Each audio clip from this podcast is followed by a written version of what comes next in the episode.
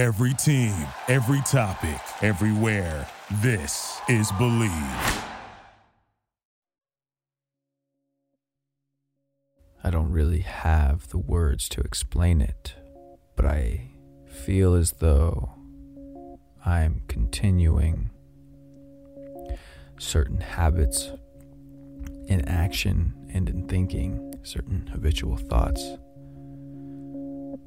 That I'm clinging to these because I believe it's me. I believe it's my identity. That I've always been that way. And that it's not something I have control over.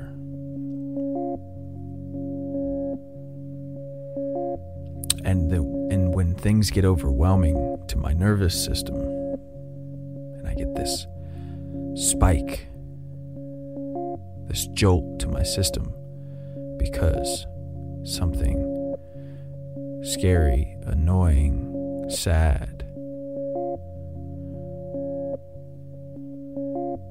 or just out of normal happens and it, and it like jolts jolts my body like like when somebody jumps out from you know they're waiting to scare you and they jump out and like jolt your body but then you see oh it's just a person that i know fucking with me and and it kind of goes away and you're just kind of excited about it or laughing or maybe you like punch them whatever.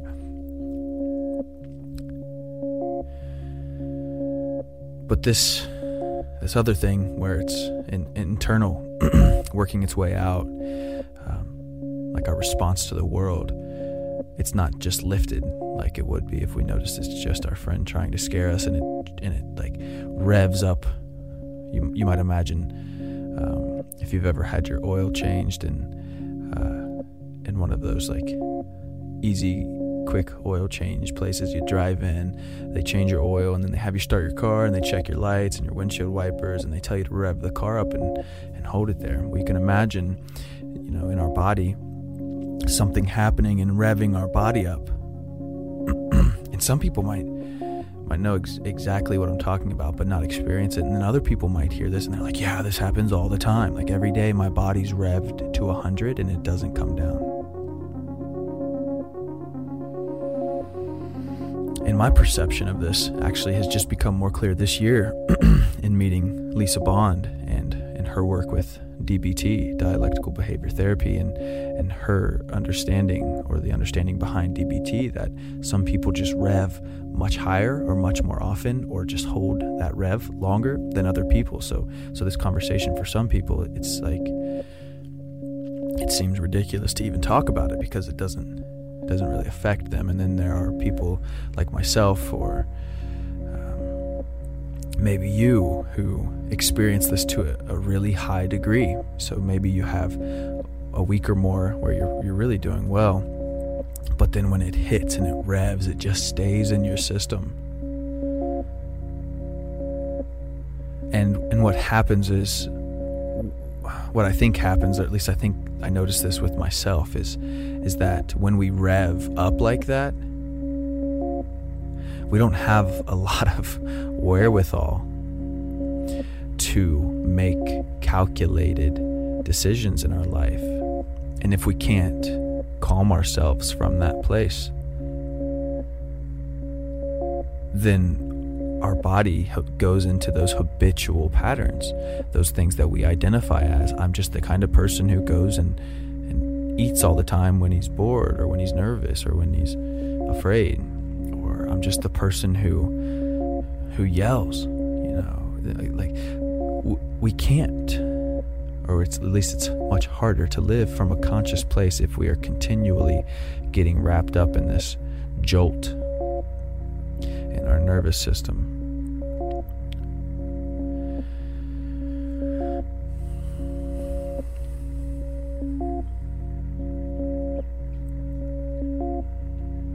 So that's the experiment now.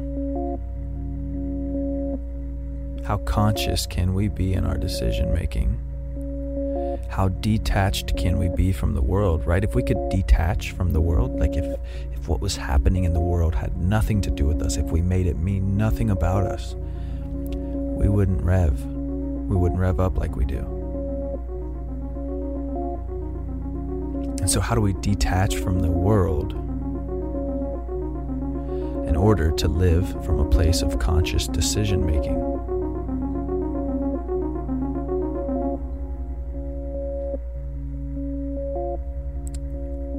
And if we if we don't find ways to do this, then we go right back into autopilot, where it's safe, what we've always known, because we're hiding from wolves. Like that's what it would feel like in your body if there were wolves surrounding you and you were hiding from them. Your body would have this enormous jolt of energy straight into your like extremities so that you could run or fight. So it's no wonder that you're grabbing, you know, for the, the remote control. It's no wonder that you're grabbing for the refrigerator. It's no wondering that no wonder that you're vocalizing in anger because your body is, is getting you prepared to scream, shout, and fight and do whatever you have to do to save your life. And and right now in the world, practically, practicality of needing to save your life is on a much lower spectrum than it has been in our history as human beings. And so we have to recalibrate these systems.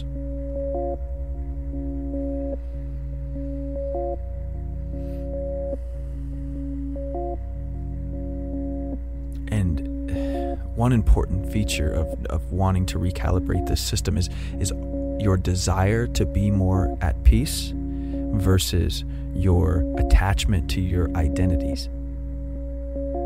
Okay, so is your attachment to who you are?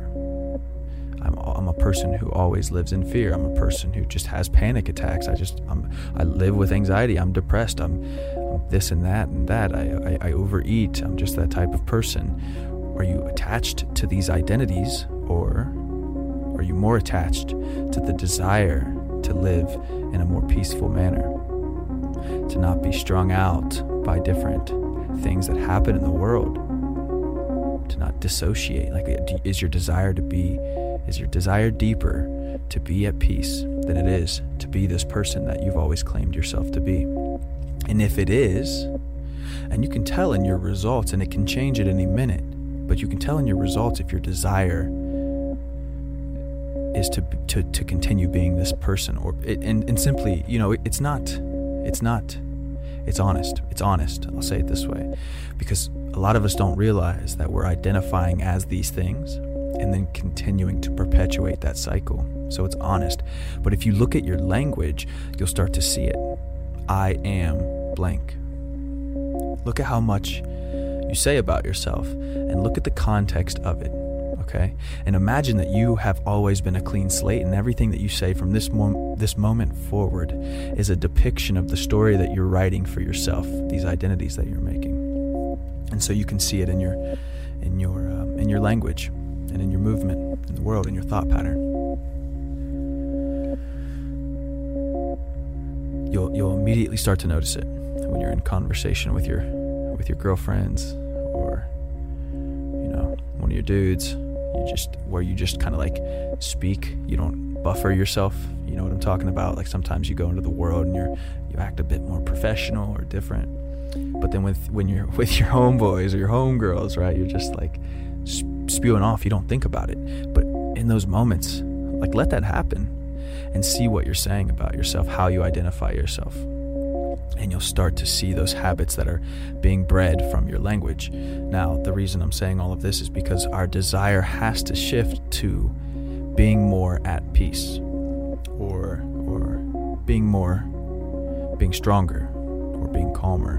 Whatever your desire is, but your attachment to that desire has to be instigated into your mind in a way that it takes over when this other part of you starts to subside that you can draw that desire to be more at peace into the world into your into your being right? So as that habitual person recedes like that tide of that habitual unconscious pattern that autopilot that you live in recedes you want to take advantage of it by inputting that desire to be more at peace further into your consciousness into your mind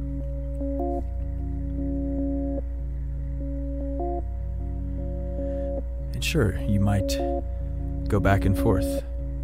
I go back and forth when I when I'm shocked in my system because of some internal thing that I didn't know was happening or that has happened and that I've been like suppressing in, in myself and not really paying attention to and acting like it wasn't having effect on me. It just like blows up in my face sometimes and I'm like, holy shit, now I'm at a revving at like 5,000 RPMs. Okay, I've got to get myself away from that level of revving. I got to bring myself down, breathing, breath work, running, journaling, swinging a, an axe at a, you know, chopping wood. um, I have a baseball bat and a tire. You know, there, there are many ways to move that energy out of your body, get the revving back down to, you know, at least a thousand RPMs, if less than that, if not less than that. Notice what's happening. And then reinsert this desire to be more at peace. Reinsert this desire to be different than this person that you've unconsciously been molded into through your life.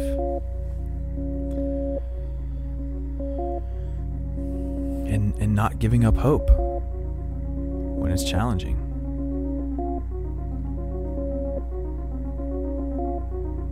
Not giving up on yourself.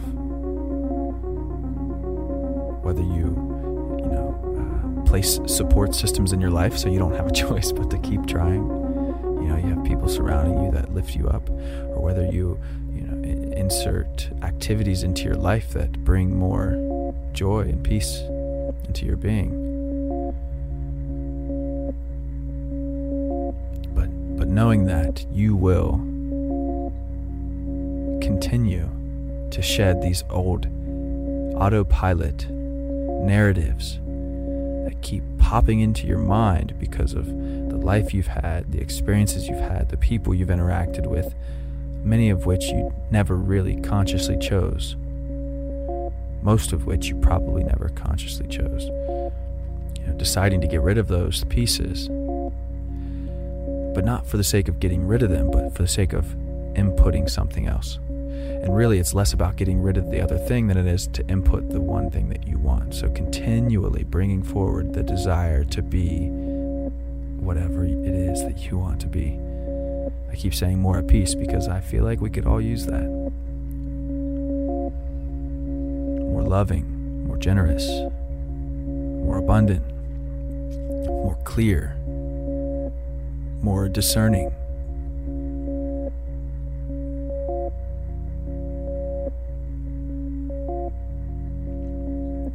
You know this this this moment for me of inspiration is I'm simply recording because I need to say this to myself. This might make it to the podcast, I don't know. But what I do know is this is what I need to hear right now.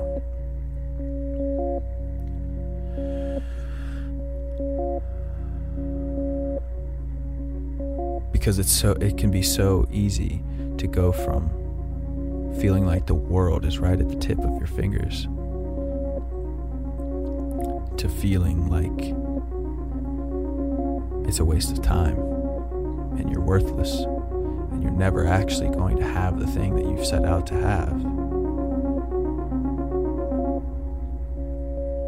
And my biggest hope for you and for myself is that from that place, no matter how deep or dark it might feel, that there's a part of you that still hasn't given up. There's a part of me that still hasn't given up. And that I'll still continue to go towards that thing.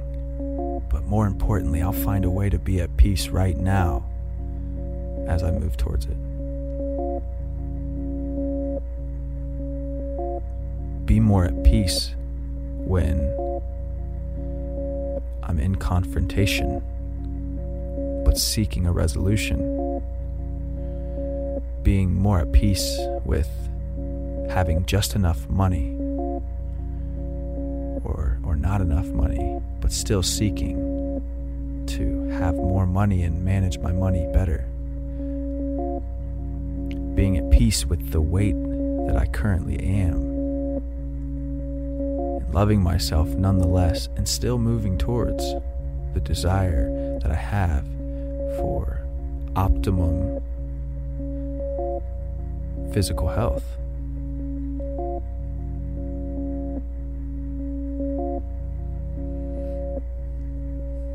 And as soon as you can crack open that shell that we tend to put around ourselves when we go unconscious, when we're hopeless, when we don't know, when we're revving at a thousand or five thousand RPMs, as soon as we can just crack that shell,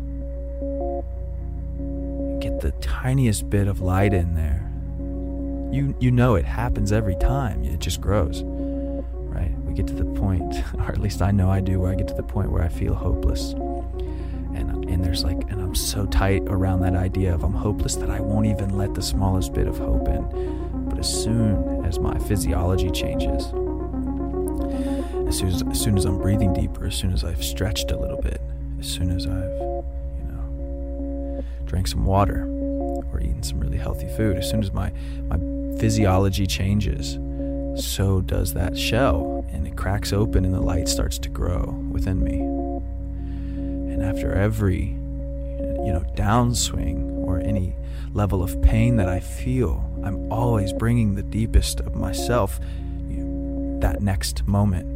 So, so the pendulum swings all the way down to the negative side of things, and then boom, it swings back and it goes higher than it's ever been before. And I'm, I'm more clear on who I am than I've ever been before. And I'm better at serving than I've ever been before my purpose, serving other people.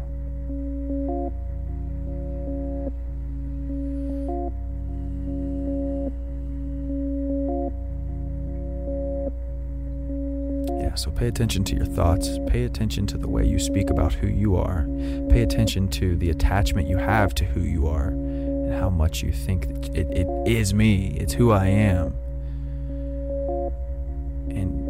and just measure that against your desire for something different. We all have different desires. And just measure it.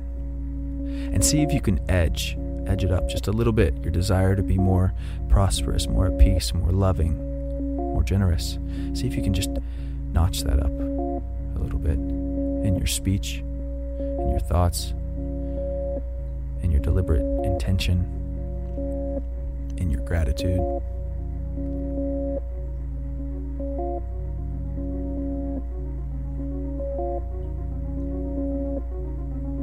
You know, even when this whole quarantine thing is over, we're still all in this together.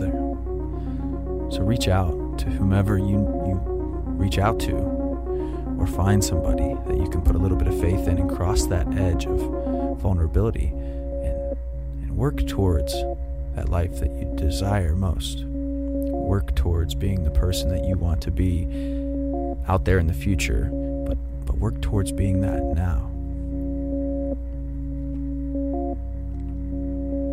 As always, take care of yourself, your family, your friends, your passions, your body.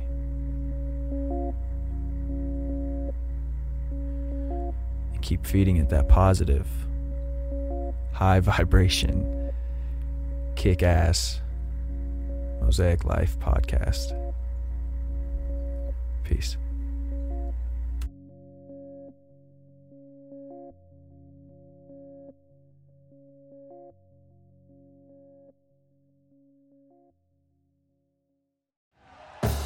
Thank you for listening to Bleav. You can show support to your host by subscribing to the show and giving us a five star rating on your preferred platform. Check us out at Bleav.com and search for B L E A V on YouTube.